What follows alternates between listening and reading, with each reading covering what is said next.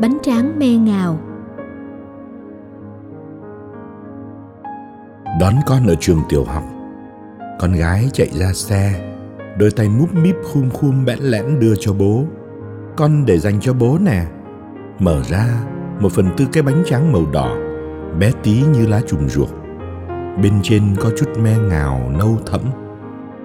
Con bé đút vào mồm bố. Ngon không bố?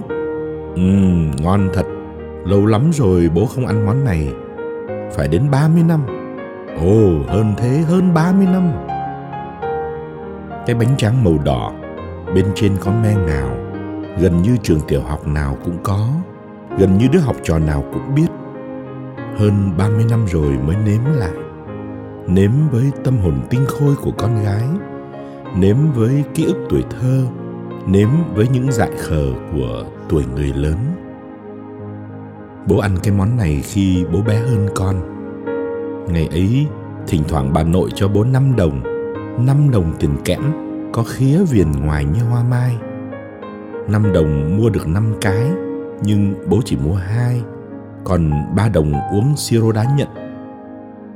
Một cái ly xanh ve, có những bong bóng li ti dưới đáy, mấy sợi mít vàng ươm nằm dưới cùng. Đá bào nhuyễn nhận chặt rưới siro đỏ ròm lên, ăn xong tét miệng ra cười, miệng cũng đỏ theo luôn. Bố kể chuyện hồi xưa dễ thương quá. Không, con dễ thương hơn vì con để dành bánh cho bố. Không, bố dễ thương hơn.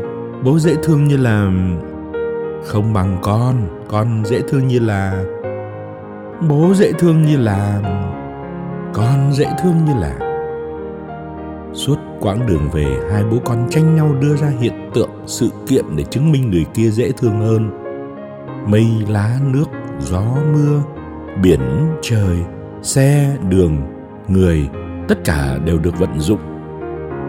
Con dễ thương như là con dễ thương. Bố tự nói bố khùng đi.